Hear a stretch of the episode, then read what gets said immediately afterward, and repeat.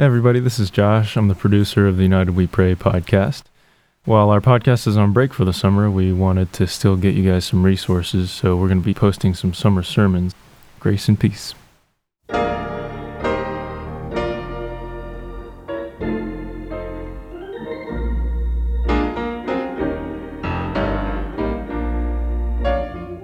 Amen. I want to remind us of the stated goal of our time together this morning. You can see it on your handout. The invitation to this event said, We desire to play a small role in bringing greater awareness to the historical roots and present forms of racism in our city. The goal is not merely greater intellectual knowledge, but greater compassion so that we are better positioned to empathize and strategize toward the end of adorning the doctrine of God our Savior. Friends, this is why we have gathered together this morning to talk about race and racism. And it's there that I want to pause and ask what do I mean by race? By racism? What do you mean by those terms?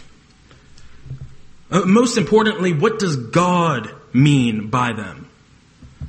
Brothers and sisters, I ask these questions because we're not ultimately here for the opinions of men, but of God. I ask because if we want to adorn doctrine, we have to know doctrine. Earlier, we talked about sorrow and joy, and our joy will increase if we actually understand what's being said.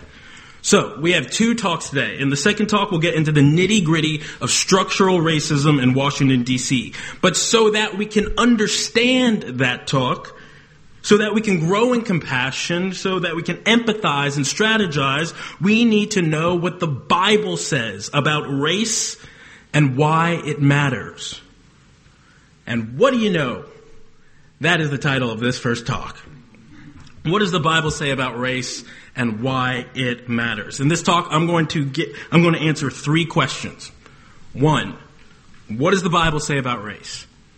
Two, what does the Bible say about racism? Three, why does it matter? You can see our, our outline on your handout. Uh, your handout is mad dense. Uh, I did not uh, make it so you could have space for notes so much as I made it so you could have a carry out version of this talk. Okay, so consider this a homiletic happy meal. Okay, and my prayer, brothers and sisters, for this talk is that we come to better know what we're talking about. And more importantly, what God is talking about so that we might be zealous for the good works in light of today's topic. So today's talks uh, will be topical addresses. We're going to look at a number of passages to keep you from flipping all over the Bible like a sword drill. I've listed the texts in your handouts. Uh, my intent isn't to do an exposition of these texts, but rather to meditate on them and note observations that inform our faith and practice. So, here we go. Question number one What does the Bible say about race? And what I want you to see is that the Bible speaks about race in three ways. It speaks about race biologically, speaks about race ethnically, and it speaks about race spiritually. You'll see continuity between all these ideas, and yet I think each distinct lens gives us a biblical framework to build as we think about race biblically. And yet I give you this framework with caution. Because one scholar noted that while it would seem helpful to offer clear definitions of race and racism at the outset of a study, that temptation needs to be resisted. It is unhelpful for either the speaker or the listener to start out with a set of rigidly defined concepts. And he said that because the concept of race has changed so much over time. Uh, just walk down 4th Street and ask a hundred different people, what is race? I bet if you do that, you may get a hundred different answers and those different answers will be different than how people would have defined race a hundred years ago, much less a thousand years ago. Uh, this is why I liken having the race conversation to building in Babel. You know the story. Genesis 11. Instead of, uh, instead of spreading over the earth to, su- to subdue it for God's glory, as we'll see mankind was created to do, man comes together to try and build something for their own glory. And what does God do? This is an actual question. Someone raised their hand. We want some participation. What does God do in response? Yes! Amen! He confuses their language. And having tried to build something from IKEA recently, let me testify. It is really hard to build something, whether it's a tower, a couch, or unity in a congregation. It's really hard to build and maintain something when you don't have a common language. When you can't communicate. When communication is confused. Uh, friends, have you ever felt confused in the race conversation? So often the race conversation feels like we're getting on the metro, trying to talk to one another, but we're all boarding at different stations. Uh, let me just give you a sample of these different stations when it came to defining what it meant to be African American in this country, okay? So we're talking about structural racism today. Here is a, here is a definition that was codified in the legal system of different states. One scholar noted how some states' laws claim that a person with one African American grandparent was African American. Other states claim that any person with one drop of African ancestry was African American. Still, other states use more ambiguous language for defining who was an African American, like appreciable mixture or ascertainable amounts of African ancestry. These kinds of classifications continued to be upheld as recently as the mid 1980s. In 1986, the Louisiana courts declared a woman with one black great, great, great, great, great grandparent as African American, even though she appeared white and had lived as a white woman her entire life. And leaving Louisiana, since we're here to talk about Washington, D.C., last month, July marked the 100th year anniversary of a D.C. race war that happened in July of 1919. And during that, when black women and men fought against violent whites, some said that self defense gave yet another meaning to what it meant to be a Negro. Brothers and sisters, one thing that I want us to see today is that the Bible's definitions and ideas of race, while they have some elasticity to them, they're so much more stable than the world's definitions. Uh, the Bible's definitions are such a better ground to stand on, to build on. And so we want to build our faith, our understanding and practice, not primarily from Twitter or the culture or statistics, but from the Bible up. And to be clear, I'm not saying things like Twitter or stats are, are only bad. I'll give you stats later today. But the longer I've been a part of this conversation, the more I've seen that if you want to, you can have your set of stats that will allow you to remain in your predetermined camp. Stats are disputable. God's word isn't. Stats change and fade. But the word of the Lord endures forever. And so we want to come to it for a proper definition of race and racism. It is essential to adopt as much. After all, one writer put it this way. He said, the adoption of, def- of a definition of racism uh, that is too narrow will result in a failure to recognize manifest- manifestations of racism for what they are because they do not correspond precisely with the strict criteria imposed by the definition. In other words, if we only define racism as burning crosses, we won't be able to see structural racism because we'll only be looking for people with white hoods. The writer continues, on the other hand, a definition that is too broad and too vague makes it possible to describe virtually every form of discrimination as racism. Both phenomena, defining racism too broadly and too narrowly, occur frequently and are harmful for intellectual and moral clarity. In other words, brothers and sisters, we have to be able to think about race carefully. Uh, Someone once asked me, How should I talk about race? And my answer, I was thinking about all these profound things, and I was like, I just said one word carefully. Too often, evangelical Christians lack thinking with nuance. We only have two speeds. You'll, you'll see uh, two speed thinking on the back of your handout in the little glossary. Too often, uh, for American evangelicals, something is either of one, ultimate importance, or two, no importance. Uh, This is why we often pit things against each other, like evangelism or justice. James, we were talking about this before Reformed theology and justice, uh, God's sovereignty and evangelism. But we need more than two speeds. If we're going to climb this Mount Everest of structural racism, we need more than a single speed bike. Uh, if, you if your car only drives at 100 miles an hour or zero miles an hour, you're either going to do damage or get nowhere. Keep this idea of two speed thinking in mind for our next talk, as I'll come back to it. But it's enough for say, uh, it's enough for now to say we want our understanding to grow out of the best soil, and there is none better than God's word. So, I want to take you back before the 1980s in Louisiana, before DC in 1919, before Babel. Brothers and sisters, I want to begin where it all began. In the beginning, where God makes our first parents, Adam and Eve. Genesis 1. Uh, here we find the creation account. Look at verse 26 and following on the front of your handout.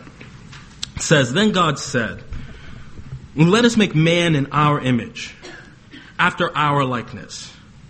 And let them have dominion over the fish of the sea, and over the birds of the heaven, and over the livestock, and over all the earth, and over every creeping thing that creeps on the earth. So God created man in his own image. In the image of God, he created him.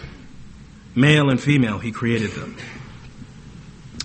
The image of God is the foundation of our identity and our primary job description as people. Uh, we are to image God, to show what God is like. That all people are made in God's image means all people are worthy of dignity, of love, of respect. There's so much we could say about the image of God. And yet, what I want you to see is simple God made two people in his image. And it's from these two image bearers that all other image bearers come. This is the exact point the Apostle Paul makes in Acts 17. You'll see it on your handout. In Acts 17 26, Paul says, And God made from one man every nation of mankind to live on all the face of the earth, having determined allotted periods and the, ba- and the boundaries of their dwelling place. So, the truth that began in the Old Testament is confirmed in the New. Biologically speaking, there is one race the human race. And I think most people, certainly not uh, the, uh, not certainly not all people, as the El Paso shooter shows, but most get this truth and will at least give this truth lip service uh, to this idea that this truth is right and good. Folks may even say with, pra- with pride as this conversation arises, God has made one race, the human race, as if to say we should never talk about other races. And to that, I say, true. But look at Acts 7. There we see race spoken of in a different way, which is our second subpoint. Uh, the Bible talking, talking about race ethnically. In Acts 7, we find another speech, this one given by the deacon and martyr Stephen. In reviewing the history of the Israelites, Stephen said this says this uh, starting in verse 17. But as the time of the promise drew near, which God had granted to Abraham, the people increased and multiplied in Egypt until there arose over Egypt another king who did not know Joseph. He dealt shrewdly with our race, the Hebrews. And force our fathers to expose their infants so that they would not be kept alive. Now, brothers and sisters, this is where we have to treat the Bible like something hot we're pulling out of the oven. Uh, we have to be careful because we don't simply read our definition of race into the Bible like, oh, it says the same word, race. When the Bible talks about race, it talks about people groups, families, even nations. The word for race here appears 20 times in the New Testament, and most of those times it's in reference to people groups. Uh, talking about people groups in this way differs from what we mean by race, uh, in that our idea of race, the world's idea of race, is based on superficial features, namely skin color. But that concept of race, while it may have had its roots as early as the 5th century, some argue, wasn't explicitly developed until the 17th and 18th centuries. The Bible's concept of race here is closer to what we think of as ethnicity.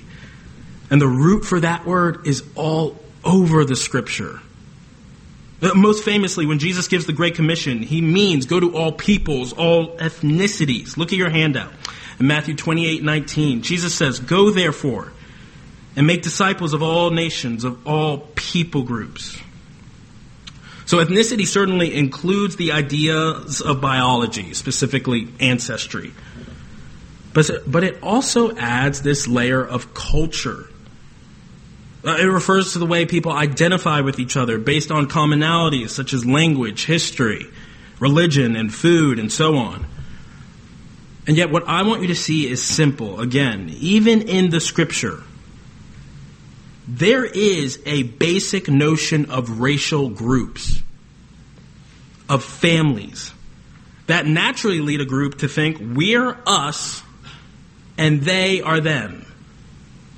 So, in short, brothers and sisters, in this one biological race, there are many races.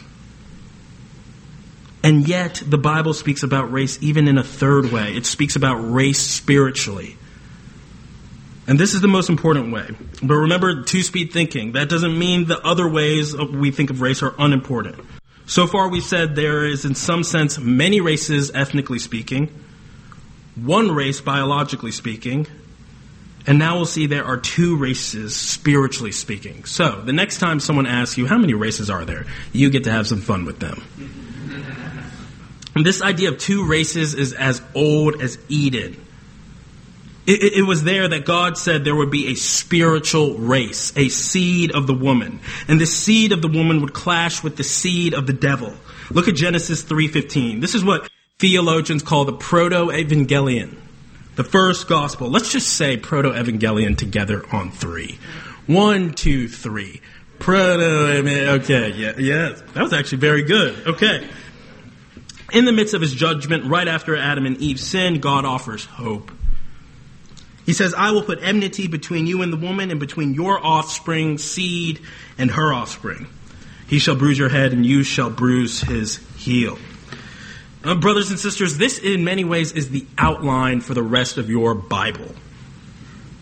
Uh, this is the, the outline of the whole drama of Scripture. The seed of the serpent versus the seed of the woman. Cain versus Abel. Pharaoh, who wears a crown with a snake on it, against God's people. The Pharisees against Jesus.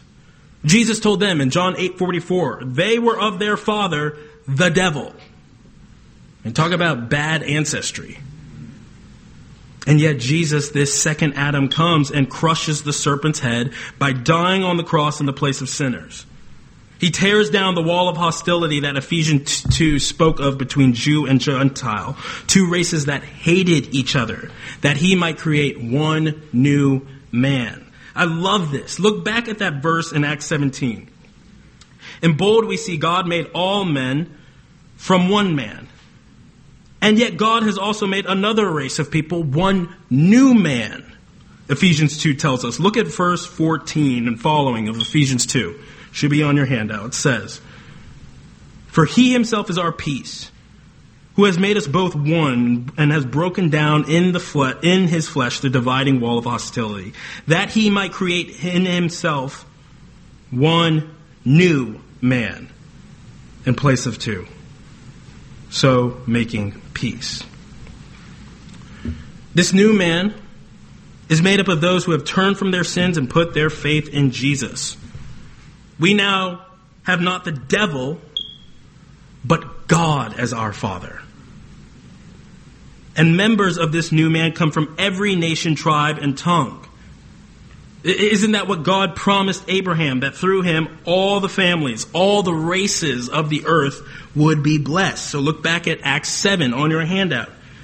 Stephen was preaching about this promise which God granted to Abraham.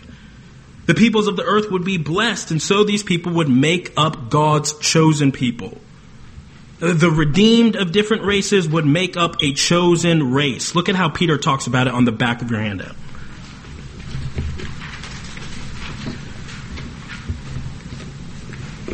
He says, But you are a chosen race, a royal priesthood, a holy nation, a people for his own possession, that you may proclaim the excellencies of him who called you out of darkness into his marvelous light. Once you were not a people, but now you are God's people. Brothers and sisters, this is what it's all about knowing God being one of his people. Look back at that verse in Acts 17. Do you see? God made from one man every nation of mankind. Hop to verse 27. That they should seek God. That we were created to know God. To not simply be a part of the human race, but the spiritual race, the seed of the woman. And on the last day, every member of this race will be gathered around God's throne. Revelation 5 and 7 tells us. So, friends, if one picture of heaven is diversity united around God's throne, then it makes sense why racism looks so much like hell. And so we're clear, so we're not in Babel. Let's make sure we understand what the Bible says about racism. Question number two What does the Bible say about racism? Ligon Duncan provided a helpful definition that gathers so much of the Bible's teaching. Here's what he said it's in your notes. Because racism is a loaded term, and some suspect an unbiblical agenda when it is invoked, let us say precisely what we mean by racism. Biblically and theologically defined. I love that. Biblical precision. Racism is the denial of the image of God and its implications to someone of another ethnicity. Racism in the church is a contradiction of the visible unity of all believers in Christ. So, do you see why we had to do all that biblical building so we can actually understand this definition? Racism inside and outside the church is a contradiction of Jesus' command to love our neighbor as ourselves and of God's creation of all people in his image. So, theologically, racism entails a denial of the biblical doctrines of creation man, the communion of saints, and is disobedience to the moral law. We will not mince words. Racism is not only sin, serious sin, it is heresy of the deepest dye. Friends, racism is ethnic partiality. So when James said to Christians, you can see this on your handout, my brothers, show no partiality. He also meant this kind of partiality. This partiality can appear overtly. Many of us uh, might have an understanding of what that looks like, and it can appear covertly, individually, and systemically. As we're priming our minds to understand systemic racism in our city, I want you to think of the story of Esther. Uh, earlier, we talked about race ethnically speaking in Acts 7, but this idea of race is in the Old Testament too, especially in Esther. There, an official named Haman worked within the system of government. He codifies his racism against the Jews into the law. Chapter 3 of Esther makes this clear. Read with me on your handout. And when Haman saw that Mordecai, Esther's cousin, did not bow down or pay homage to him, Haman was filled with fury. so many observations we can make about the connection between racism and pride here. How racists, racists think they're God. Anyway, uh, but he disdained to lay hands on Mordecai alone. Uh, racists don't simply desire pe- don't simply despise people; they despise people groups. So as they made uh, no, so as they made known to him the people of Mordecai, Haman sought to destroy all the Jews, the people of Mordecai, throughout the whole kingdom of Ahasuerus. Fast forward to verse nine, where Haman says to the king, "If it please the king." Let it be decreed, there's a legal structure, that the Jews be destroyed. Beloved, whether it's Haman, Pharaoh, Herod trying to wipe out the Jews, this story is, t- is told time and time again as the seed of the serpent tries to wipe out the seed of the woman. And that attempt to annihilate them has ethnic, racial manifestations. Now, again, these racial manifestations, they don't depend on skin color. The first century would, uh, the, the first century world, as described in the New Testament, or the Old Testament for that matter, did not experience racism in the same way it is understood today in the United States. People in that time did not have a history of European colonial expansion to the Americas that nearly decimated an indigenous population. Nor did they transport and enslave millions of people from the continent of Africa. Downstairs, you guys were talking about the anniversary of 1619. And yet, I'm not sure how much that Haman's oppression wasn't about skin color actually matters. I understand that people would be concerned to lose the most important story, the story of the seed of the woman versus the seed of the serpent, if we only make this story about race as ethnicity. But we also shouldn't make the mistake of making the Bible's plain, literal, historical meaning about race spiritually only. We always, when reading the scriptures, let its principles and applications inform our lives. Just because the Bible doesn't explicitly or exactly say anything about one specific topic, it doesn't mean we can't have biblical thoughts about it. So Haman's story isn't about skin color. But it is about one group oppressing another. It is about ethnic partiality in so much of what Ligon's definition mentioned. And that Haman embodies so much of Ligon's definition makes sense to our 21st century minds when we remember that racism is a phenomenon that can assume many apparently different shapes and forms while preserving a remarkable element of continuity which is undeniable once it is traced over the centuries.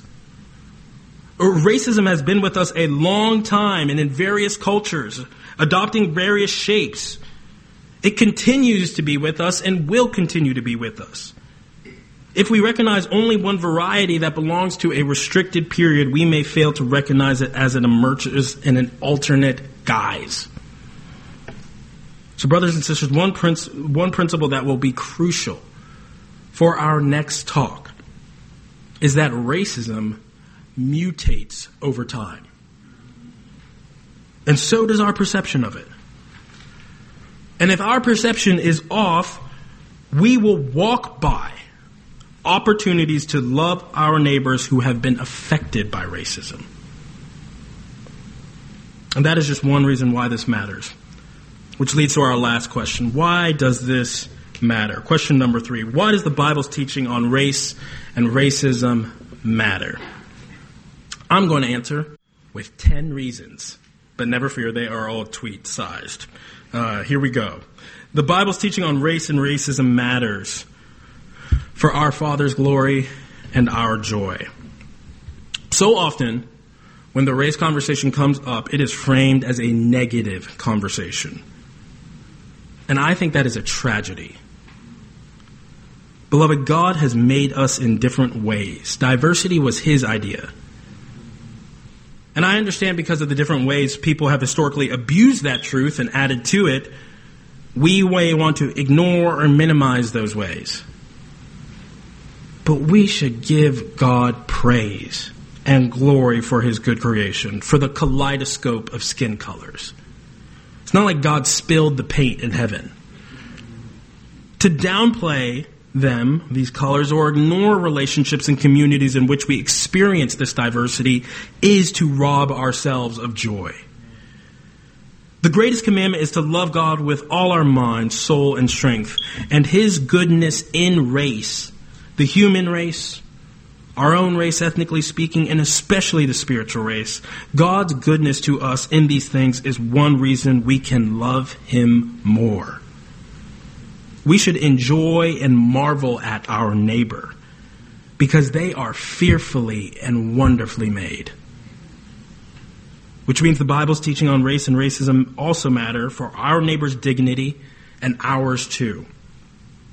So, apart from understanding the image of God and the unity we have in the human race, we will, we, we cannot have a, a solid foundation on which to rest our understanding of the dignity of people. And that matters because the second greatest commandment is to love our neighbor. We should note that in Genesis 1, which we read earlier, Adam and Eve are ethnically generic. They're not Hebrews, they're not Egyptians. They're presented as non ethnic, non national. Not because ethnicity is bad or because nations are. The nations of the earth were God's idea. No, Adam and Eve are presented this way because they are the mother and father of all ethnicities and all nations. Meaning, there is no ethnicity on earth that reflects God's image better or more than any other. So it's not just the dignity of all human beings that Scripture traces to creation, it's also the equality of all human beings. Which leads to our next reason the Bible's teaching on race and racism also matter. It matters for our coming together. So, Christians, we understand all human beings have sinned. But we also rejoice that Christ died for sinners. Amen? Amen? Reconciliation between people is the fruit of the gospel. When we talked about this God making one new man. Now, we're not saying that fruit is the gospel, and indeed Christ has already made us one. But if we're going to live in that reality, if we're going to come together, we have to understand the work and result of the gospel. And there can be no understanding without truth. There can be no reconciliation without a reckoning of truth. And God's word and what about and what it says about race is truth. Friends, ethnicity and race are among the primary organizing principles of human history, of human society. We ought to know about them. The effects of them. We'll come to that soon. But first, it should be said uh, that the Bible's teaching on race and racism doesn't only matter for our coming together, but our staying together. What God says about race and racism doesn't just matter for our reconciliation, but maintaining unity in that reconciliation. Since God made one new man out of Jew and Gentile, given these two groups' history, it's no wonder why God commanded them to maintain that unity. This unity takes work. And what will make that work easier is if we have a common understanding, a common language Understanding what God's word says about race and racism gives us a shared understanding, or at least a better one had we not tried. At that last day, when every tribe, tongue, and nation is gathered around God's throne, we will see Babel completely reversed and undone. And we get a chance to live that out, that great undoing, now by maintaining the unity of the Spirit and the bond of peace. And we can better maintain the unity of the Spirit and the bond of peace when we speak the same language about race and racism. Brothers and sisters, we're called to bear one another's burdens. But if we ignore the Bible's teaching on race and racism, we will make that bearing work much harder. If we ignore the Bible's teaching on race and racism, we make ourselves susceptible not to lifting burdens, but to making them heavier. We make ourselves susceptible to a cold, callous, and wholly critical disposition. if that's how we are toward one another on this topic, our witness to the watching world will be damaged. Which is the next reason the Bible's teaching on race and racism matter. Jesus said that the world would know we are his followers by our love for one another. Jesus prayed for the church's unity and said it testifies to his coming. Jesus commanded us to take the gospel to all nations. Friends, if we care about evangelism, we ought to care about racism. That's the like cheapest way I can get to it. Like if someone's like, I don't care about this race stuff. You care about evangelism? You should care about racism. If we're going to pursue faithfulness, we should not only concern ourselves with the proclamation of the gospel, but with also teaching people to obey everything Christ has commanded, which means people will be instructed to love others, and especially their brothers and sisters, in a way that is attractive and compelling to the world. This is why it is a tragedy that 11 o'clock is still one of the most segregated hours on, on Sunday morning. This is why, after your last meeting last time, when a bunch of white people walked out of this room, people in this community are like, what's going on over there? Thinking about gospel proclamation, we ought to see that racism matters for Christian preaching and teaching. So, Nathan, James, pastors in the room, note, Stephen wasn't afraid to talk about race and to point people to how God was sovereign above it. Though he's not mentioned in the book, God's sovereignty over racial oppression is what makes Esther one of Scripture's most hopeful stories. I've heard it said that a biblical understanding of race is one of the greatest deficiencies in discipleship today. And I think the fault for that is to be laid at pastors' feet. Pastors, if we don't teach on this, we are implicitly teaching people that Christ's lordship doesn't extend to this area of their lives and understanding. But it does. It does. If we don't teach on this, we lead our people to think scripture isn't sufficient. But it is. All scripture is breathed out by God and profitable for teaching, for reproof, for correction, and for training in righteousness that the man of God, woman of God may be complete, equipped for every good work. If we don't give our people the tool of God's word, the workmen and workwomen in our churches will have no, no choice but to use the culture's tools. And on this topic, those tools seem really attractive. Because the culture right now at least has a general and good agreement that racism is bad. But the foundation under that conviction is faulty. It's not rooted in God's word. That's why the culture will use the same foundation to endorse interracial marriage that they will to endorse same sex marriage. Because whenever a minority seems oppressed, the world only has one speed. What's more, if we don't teach on what the Bible says about race and racism, we make ourselves susceptible to heresies. It may sound crazy now, but the idea that there are multiple human races and that Christ only died for one of them, I'll let you guess which one. That idea did exist. That idea was preached from pulpits. We ought to take heed lest we fall to racial heresy in our congregations. And brothers and sisters, the soundness of our teaching directly corresponds to the hope of our people. If we don't teach from scripture on race and racism, we mystify the sin. You ever realize how the worst thing you can be called today in today's society is a racist? That's because people don't have the category to deal with being called such or to see it in their own hearts. This is why so many people are simply happy with not being racist. But we shouldn't have a negative goal, not being a racist. We should positively be advocates for those in our sphere against whom racism is being committed. We're going to talk about that in our next talk. But for now, we need to rejoice in the fact that the scandal of the gospel isn't that we commit or can be or that we're complicit with the sin of racism. The scandal of the gospel is that Christ forgives repentant racists. Do you see? Racism is not the unforgivable sin. And right now it's treated that way. And to not teach on race and racism is to hold back that great hope from people. And that's only one side of the hope, hope that we hold back.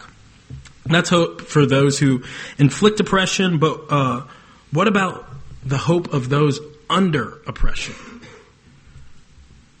If you're looking for an advocate against racism to get to know, I want to encourage you to get to know Fannie Lou Hamer. Fannie Lou Hamer. A Christian woman whose trust in the Lord was as sturdy as her voice was beautiful. Hamer would be known as the lady who knew how to sing belting traditional spirituals as she helped bring about voting rights. Hamer was traveling in Mississippi when she was kicked out of a transportation facility that the Interstate Commerce Commission legally mandated to be integrated. In other words, she had every right to be there as a black woman. And yet, the people who kicked her out were white officers. And they took her to jail and began to interrogate her. And yet, tragically, they were more interested in beating her than they were in her answers to their questions. And yet, Mrs. Hamer, committed to nonviolence, resolved to love those men. All white men and women. A simple gospel woman with profound impact. She'd later say, Ain't no such thing as I can hate anybody and hope to see God's face. Mrs. Hamer would soon meet the wives of one of the jailers, a white woman, who gave Mrs. Hamer some water. Mrs. Hamer thanked her and remarked that she must be Christian people.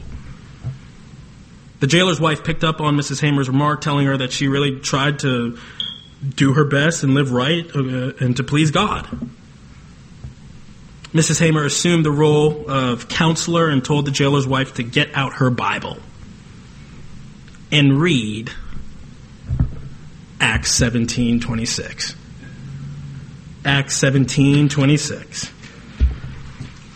And God made from one man every nation of mankind to live on all the face of the earth, having determined allotted periods and the boundaries of their dwelling place, that they should seek God. This is the verse we talked about earlier about the human race. So, the point in short, brothers and sisters, for this first talk God has spoken about these matters. So they should matter to us. Let's pray.